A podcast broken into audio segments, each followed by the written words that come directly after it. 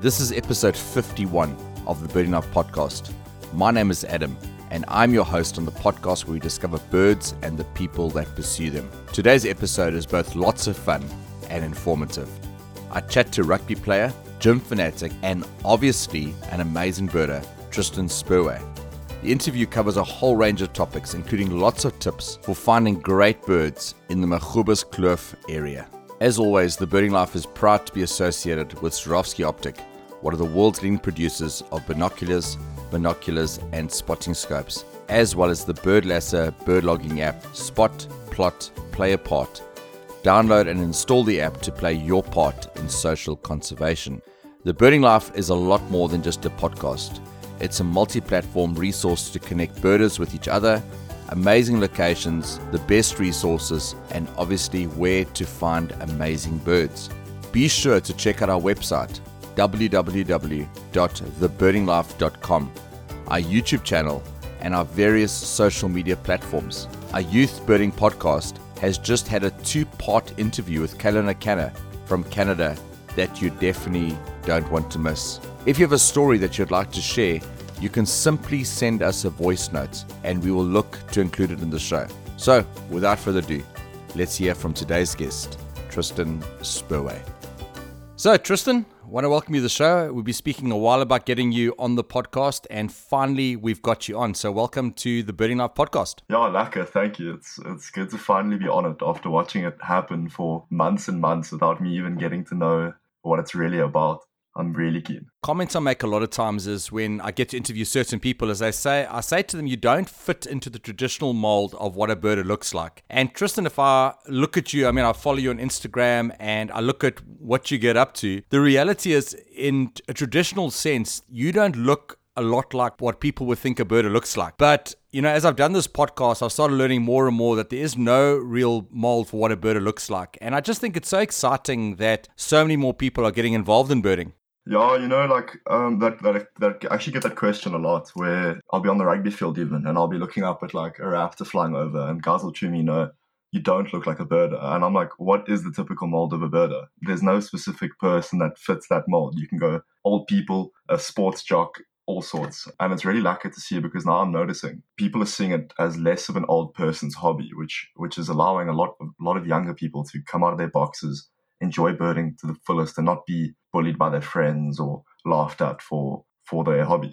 For people that are listening who have no idea who you are, tell us a little bit about yourself. Okay, so um, my name is Tristan Spurway. I only really got into birding yo, in 2015. I'm a big uh, rugby player, sportsman. Uh, I love gym and all those things. And uh, I'm currently studying a BSc Agricultural Economics at Tuks, which yeah, it's kind of I've kind of chose that around the, my love of birding and nature, and I think quite a quite a few people will know me. Um, I've fallen off the off the birding radar a little bit lately because life gets life gets a bit busy, but um, I plan to start making a bit more of an appearance at birding events and on uh, Facebook and things like that. So, what do your plans for the future look like? If that's what you're studying, what are you looking to do when you finished with university? Um, well, I've already started a business um, through my dad's company. We make like planter boxes and things for the garden. And uh, I actually look to get into tilapia breeding purely for create a cheap protein that we can sell to poorer communities within Southern Africa to help boost uh, nutrition for younger children.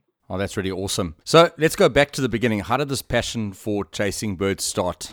Um, well, I've always been uh, a nature lover. Um, my aunt and uncle both uh, are game rangers having worked at Phinda and all those places. So I got a lot of fun bed nights and things. But I actually started with mammals, and uh, around 20, end of 2014, I was bought a, a, bridge camera. I think it was a Nikon Coolpix or something like that. And uh, we were up in Botswana, and I think I photographed a Meves starling in like perfect light in a green tree, and I was like, "Yo, I'm hooked now. Like birds are the only way to go." Um, and that's that's basically it. Yeah, and then what's your life list looking like right now? um, it's it's been a bit bleak because I've I've only really stayed in Limpopo, Northern KZN, Gauteng. So I'm currently sitting on I think five nine two. But uh, once I hit the Western Cape, I will boost like mad. Yeah, it's not a bad number at all. I've been watching some of your posts. You've seen some really awesome birds, and you you're based in quite a cool area also, which I think is does help. Um, yeah, no, no doubt. Um, I'm I'm unfortunately one of the guys that missed the big tern fallout and all of those things. But um, yeah, I've, i can say I've, I've seen some some pretty cool birds like striped crake in the last three months, and yeah, a couple other cool species. But yeah, being based in being based in Haenertsburg, Kloof for a while has uh, helped a lot. Like my first my first bush was actually black fronted. That's because I only really started looking for that bird first. Um, and most of my first birds were actually those difficult to see forest specials. Yeah, you've spoken about a cool bird you've seen. What is your biggest bogey bird? I'm, I'm too embarrassed to say.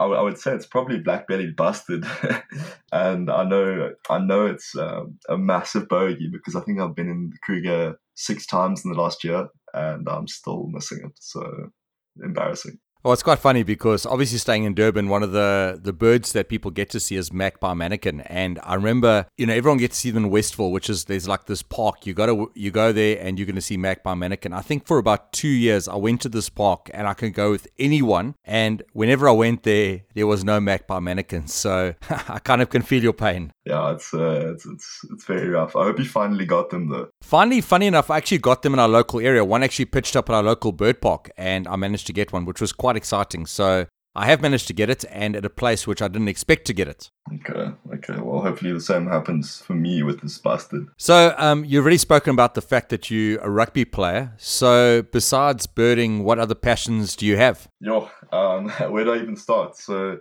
apart from like like in nature terms, apart from birds, I'm a huge uh, herper, which for those that don't know means like reptiles and frogs and things. Um, I'm love mammals since the day I've been born. Um, if somebody had to ask me, I could probably name every single mammal in the world. And yeah, I'm also a big fan of athletics and basketball, cricket. I keep fish as well in tanks. It's also a big thing. I'm a gardener. Yeah, I think that's about it. But it's uh, it's a very busy life for me. Oh, and I like jawling as well. I'm a bit of a party animal, which doesn't shouldn't go hand in hand with birding, but uh, I've made it work. Dude, honestly, if contradiction was a person, you would be that person. no, I promise you, the amount of times I've had to decide between going out or going to going birding next next morning really early. Um, it's it's too many to count on both hands. And are you someone who just plays sport, or do you also someone who enjoys watching sport? Um, yeah, you know, I, I like to watch rugby and I'm a Lions fan, so I'm sorry, all those Bulls and Sharks fans out there. Yeah, other than that, I, I couldn't be bothered with football really. Yeah, besides your crappy rugby team, you're you're pretty decent, oak. Listen, um, yeah, I'm sorry, I'm not a Sharky. Uh, I actually used to be, but uh, I went to the good side. Ah, oh, you got to do. We got to do some work on you. So you have got a girlfriend. So is your girlfriend a birder? Firstly, ah, sadly not. But I made a good choice because she actually lives on a game farm on the border of the Kruger. So uh, it was a very strategic choice of girl. So, so how do you make that work? Because I mean, birders are like some of the most passionate people out there, and and I mean, I know some birders that like you know, it's like they can be with you, but they in another world at the same time. So, how do you make it work dating a non-birder? Yeah, um, she she actually tags along for a lot of the trips because she just she'll just sit in the back and just chill. But I must say, I've been shouted at a few times for getting distracted by like a karoo thrush flying over in the middle of conversation or something like that. Um, so it is it is hard, but it's it's something that you really can make work if you just if you just like uh, differentiate birding time and normal time. So here's the question: Let's spill the beans. Have you ever had a bird related fight with your girlfriend? yes, I have actually. I don't remember what I wanted to twitch, but we we were supposed to have a, a date that day, um, and and I was really wanted to go and twitch a bird, but uh, needless to say, she won in the end, and I didn't end up twitching it. Probably was a good choice. so, so Jordan Rolfe and you are really good mates, and you're another well-known um, young birder in the birding community. So, what has been your best birding trip that you guys have been on? Yeah, well, um, I think I've made most of my birding trips with him, so it's a very difficult choice. Probably we, we did a Limpopo like bird bash, bio bash, where we hit about 350 species in about a week and a half. Um, and uh, I think most notable memory was spending 12 hours in a, a forest called Rudderval looking for broadbill. Now, now, bear in mind, we did this in the completely wrong season, so no males were calling. We were in our slops, and the path just ended. So we kept on walking, getting absolutely pelted by thorns. Um, I think my feet bled for two days after that, basically. And by the end of the third day, we decided that the broadbill path wasn't the path to go on anymore. So we tried the honeyguide path, two meters into the honeyguide path, and we get a broadbill. You seem to make a habit of birding in slops. Um, I wouldn't say just slops. I've, uh, especially when I'm in Haenertsburg, I tend to bird barefoot. It's probably not the best for me, but uh, it feels good. so it's a Plassian. yeah, I'm the, I'm one of the few English Plassians. for the overseas listeners, that means uh, farm boy. just so, just just to clarify. You know what almost all birders have is these huge book collections. And I spoke to you before we chatted, and you said you got quite a decent bird and nature book collection. Now, this is one of those difficult questions, almost like asking a parent to choose their favorite child. But which are some of your favorite books on your bookshelf right now? Whether they are birding related or just nature related, which books are your favorite and why are you so passionate about those books? Um, yeah, you know, I would say you always want the book that you can't have, so that's always the favorite one. Um, and I've currently got Birds of the World, um, that that new one that's come out on its way, so that probably will be my favorite. But here, it's definitely Bill Branch's um, Snakes and Other Reptiles book, just because it's, I think it's out of print now. It's the only good reptile guide you can find right now in South Africa, and it's amazing. And I think no birder is complete um, without the Chamberlain's Guide to Wider Gauteng. That book has has brought me many a lifer.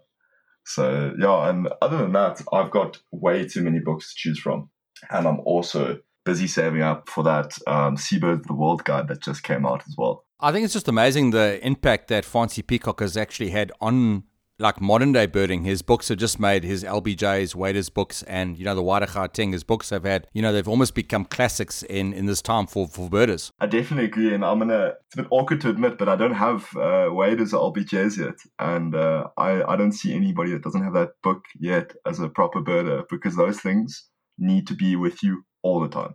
They are such good books. Um, I'm just waiting until the day that I actually get my hands on them. You chatted earlier about the fact that you're passionate about herping. You were chatting to me about um, some trip or some something that you guys are doing in Johannesburg around some species that was extinct or thought to be extinct. Tell us about that story. Um, yeah, so it's actually in Johannesburg, out out near uh, Kloof. There's a, a species called Eastwood's long-tailed seps, which was it's only known from one specimen um, that's in the museum. I think it's up that side or somewhere around that area. And people have been scar- like scouring the grasslands to find them and, and over and over again.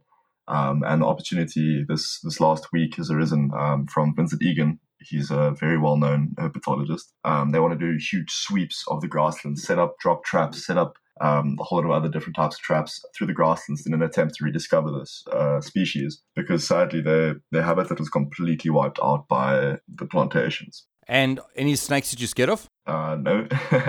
obviously, I, I wouldn't. I'd prefer not to be bitten by a black mamba, but I don't know. There's there's there's nothing that scares me in terms of the wilderness. Well, we were driving this weekend. We went to Twitch the buff-breasted sandpiper, and we were driving towards um, Nambiti off, uh, not Nambiti, um, Nabella Lodge afterwards, and driving along the tar road there, and yeah, probably about a meter and a half, two meter green mamba crossed uh, across the road. So that was pretty cool. Yo, yeah, that's that's some snake you don't want climbing up your engine there. Oh, it's been crazy. I'm not a herper, but it's been the second time we've seen it. We actually were birding it in Mzini, and we we're walking down one of the paths, and there was one about two or so meters to the to the left of us and was quite chilled. We were actually able to take photos of it and and that kind of thing. So I'm not a huge snake fan. But I must say, green mamba's a, a stunning, stunning species. It's it's really it's a beautiful snake to see. Yeah, I know, and, and uh, we definitely have to change the fact that you're not a huge snake fan. We're going to get you out herping in Haenertsburg. I've actually been herping with people, and you know, it's like the guy said, "Oh, just hold this, hold the snake." I'm like, dude, no way.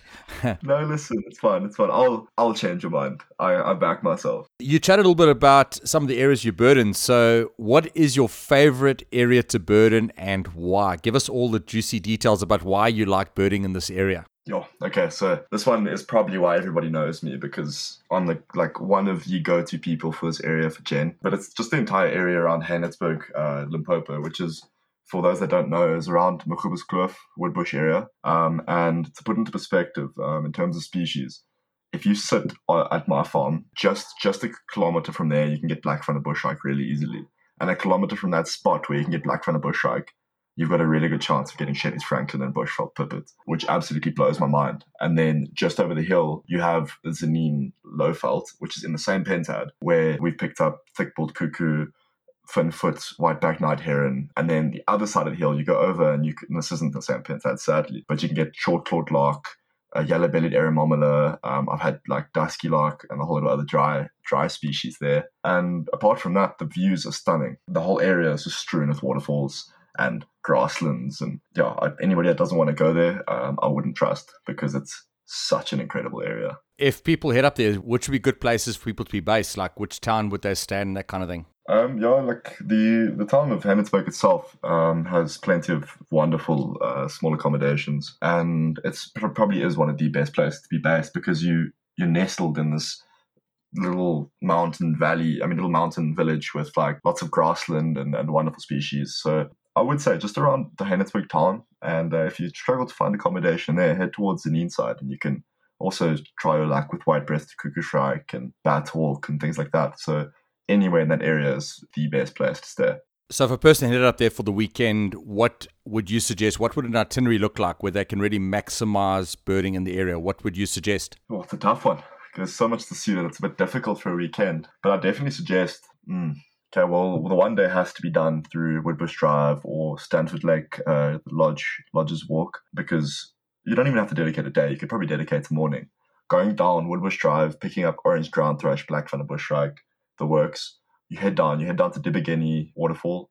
Um, there you can try for grey wagtail. They, it's also good for like mountain wagtail and things. And then from there, head straight into Tzaneen and uh, try luck with some of those Lowveld specials. That's that's probably day one. Um, and then day two, try the Polokwane specials. Get your get your endemics on. If you know, for a day's birding, if someone took a day's birding, what how many species would you expect to get on average? That's a very tough question, but um, I think myself and Jordan Rolfe, we, we, we did a, a, a, bit of a pentad challenge, um, but this is also during the BioBash. I think in one day we managed 130 species, but that's without that's with just trying the forests and the closer areas.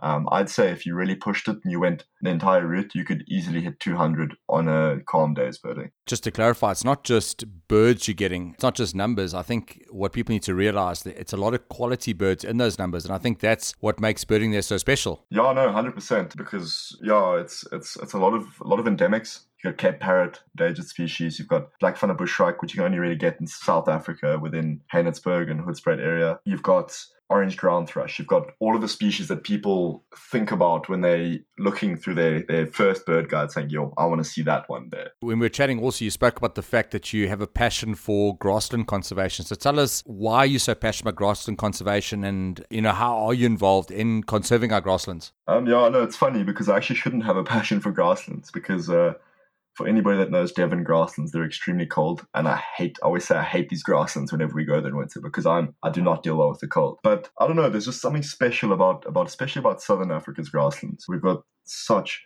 beautiful, uh, like like the rolling grasslands in some areas, and even the Devon grassland areas. It's just interesting, and we've got so many endemics. And I don't know, it's just I've always been passionate about grasslands. And in up in Haenertsburg, we have a there's a, a project called FROG, which is uh, Friends of the Haenertsburg Grasslands. Um, for anybody looking for it, it's F R O H G dot I think, and they try and maintain the grasslands, um, push the uh, lumber mill owners to burn less because it's really affecting a lot of habitat. It's the reason why the blue swallows have moved out, the reason why we haven't seen any of the, the rarer species in the grasslands for a long time. And I've done a few posts and things advocating for us for a certain amount of issues with these these grasslands in particular. And uh, Actually, in- interestingly enough, um, the Haenertsburg granite grasslands are the only critically endangered, is the only critically endangered habitat within Limpopo. Hey, yeah, and I think what's interesting is, you know, this is goes back to why I think birding is so cool. You know, you're a guy, we spoke about the fact that you enjoy a good jaw and you're a rugby player and all these other things. But, you know, I think if you weren't a birder,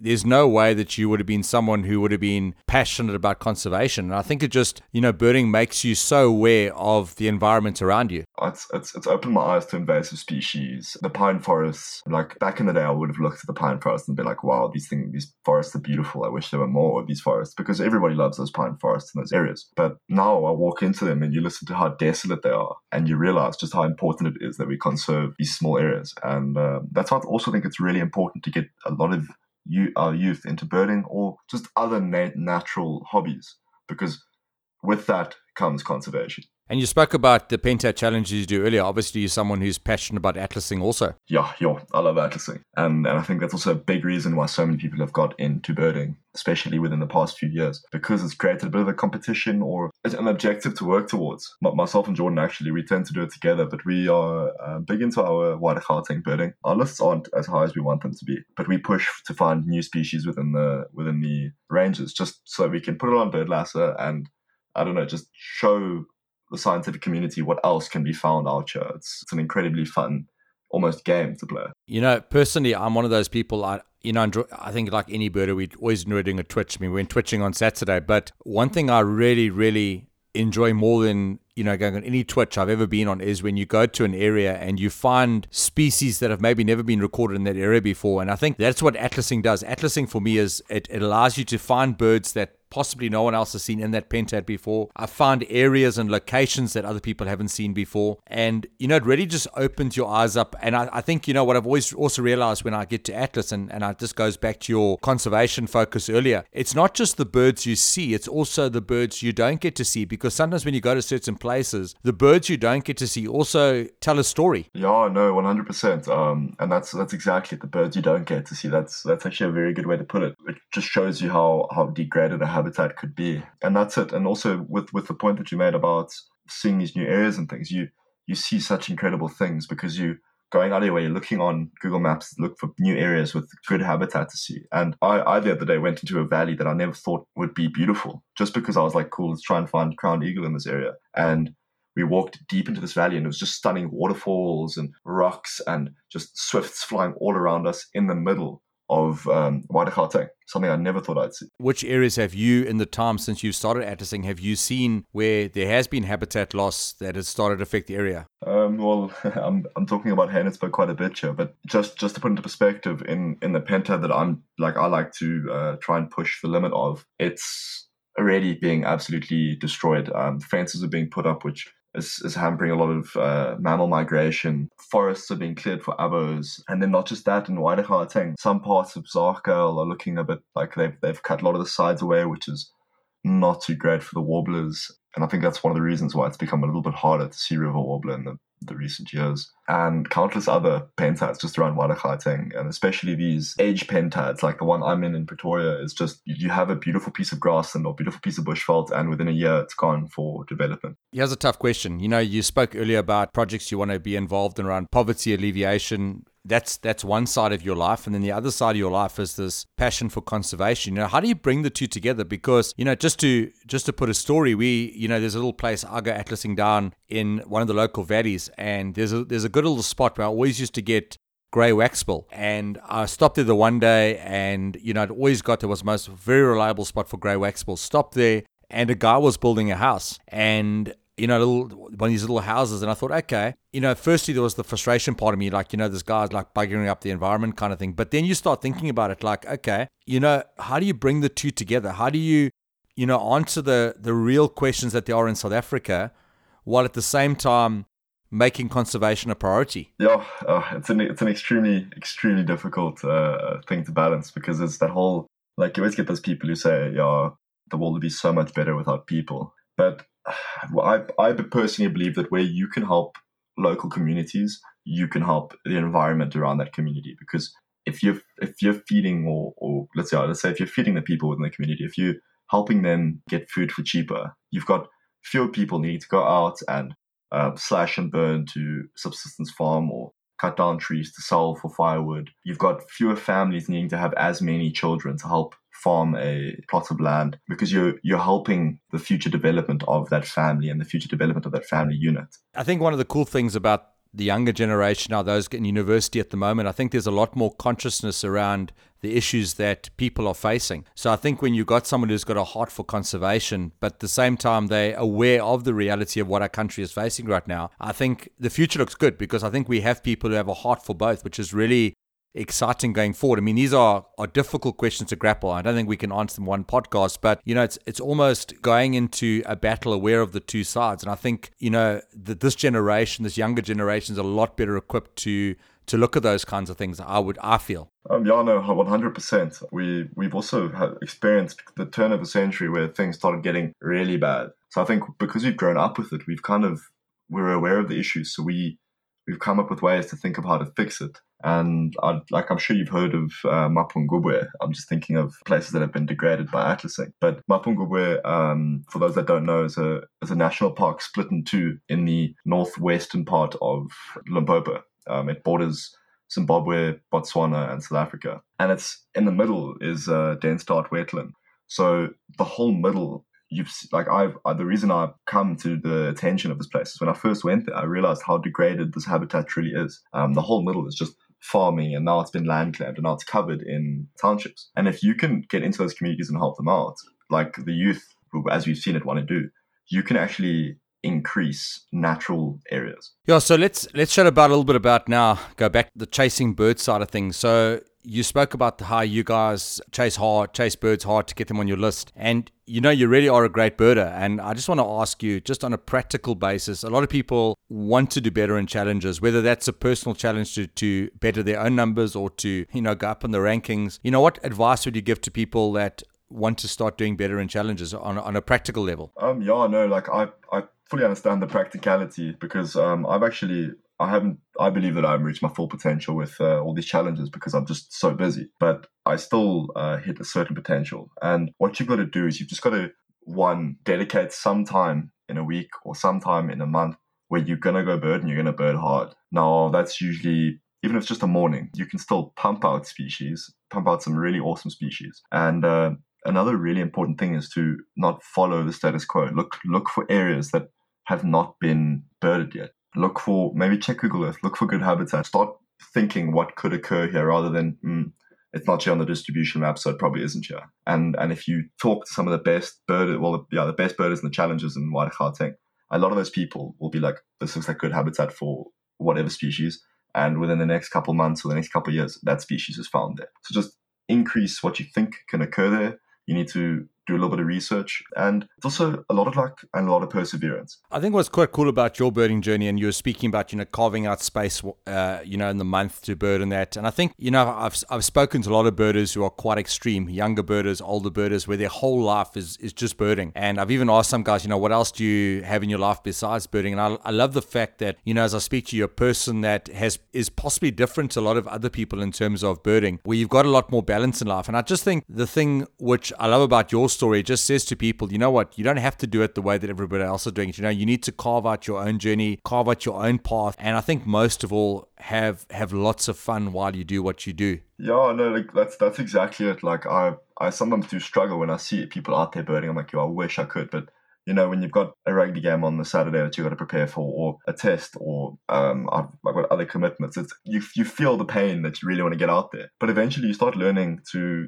dedicate time, and yeah, you might miss that river warbler that day, but uh, in the time that you go out, you might find something cooler and that's that's um, a really important way to think of it. What I've realized, I'm probably in your kind of your kind of boat where I don't always have the time to go out and chase as many birds as other people do. You know, sometimes I actually there's a that a KZN rare bird alert thing on my phone. I sometimes just mute it because yeah, it can get quite frustrating seeing the birds that everyone else is seeing and not getting to see those birds. You know, I've just made a decision that whenever I got a bird, whether it's a local birding patch where I'm going down to the park down the road, I'm just going to make the most of that time. And I think if we just go into that, whether it's seeing the birds we see all the time or whether it's seeing birds that nobody else is seeing, whether it's seeing a rarity, whatever that might look like, I think it's just making the most of any time we get to go out into the field and just just enjoying it. Yeah, no, like I, I resonate with you in terms of muting those groups because when all those uh, frigate birds and city terns and things were moving in, I had a few meetings and I was I was deep in work. And uh, I've also I've tried to to take on your mindset where if I'm if I'm with my family on holiday and I can't bird, when you where you can bird, you just sit down, take it all in. It doesn't matter if you're not chasing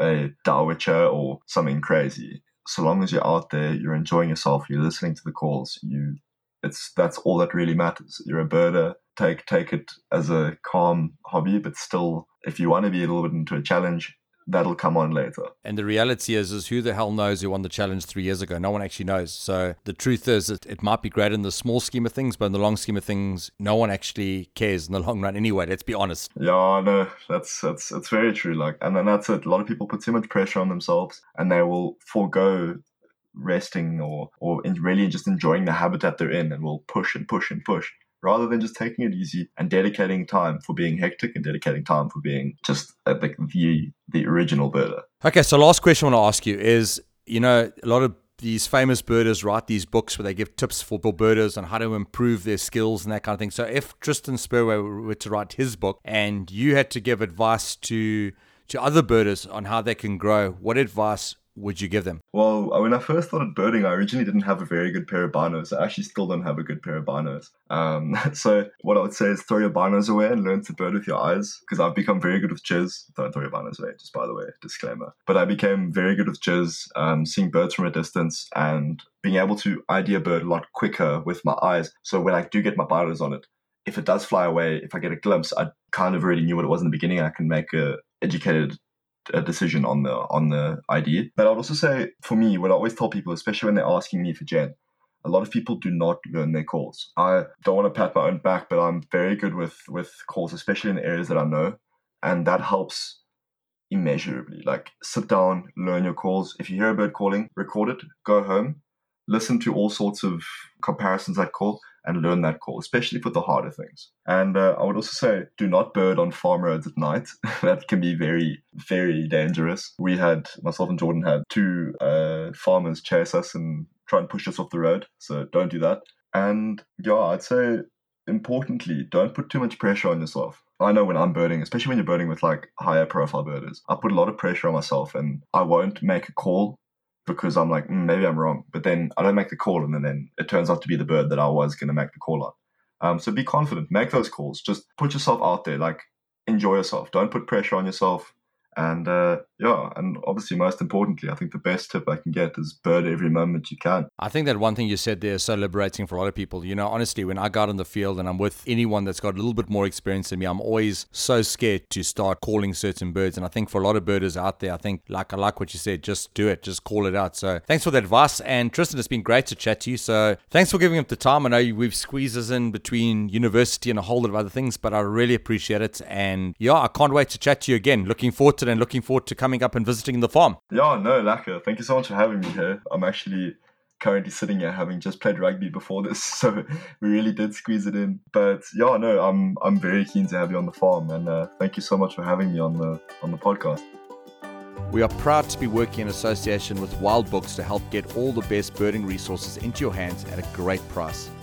If you would like to support the Birding Life project and the resources that we are putting out, please click on the link in either the comment section of this podcast or in our social media posts. Your support helps us to improve and hopefully make a bigger impact. Be sure to head over to our website www.thebirdinglife.com and check out all the exciting resources that we have on our website, including our exciting forum section to connect you with the world of birding, birders, and exciting birds out there. Do not forget to follow the Birding Life on Instagram and Facebook. We really appreciate everyone that takes the time to interact with these accounts. Be sure to check out Birdlasser and download the app on either iOS or Android and keep a life list while playing your part in social conservation, as well as Swarovski Optik, one of the world's leading producers of binoculars, monoculars, and spotting scopes. So until next time, be blessed and happy birding.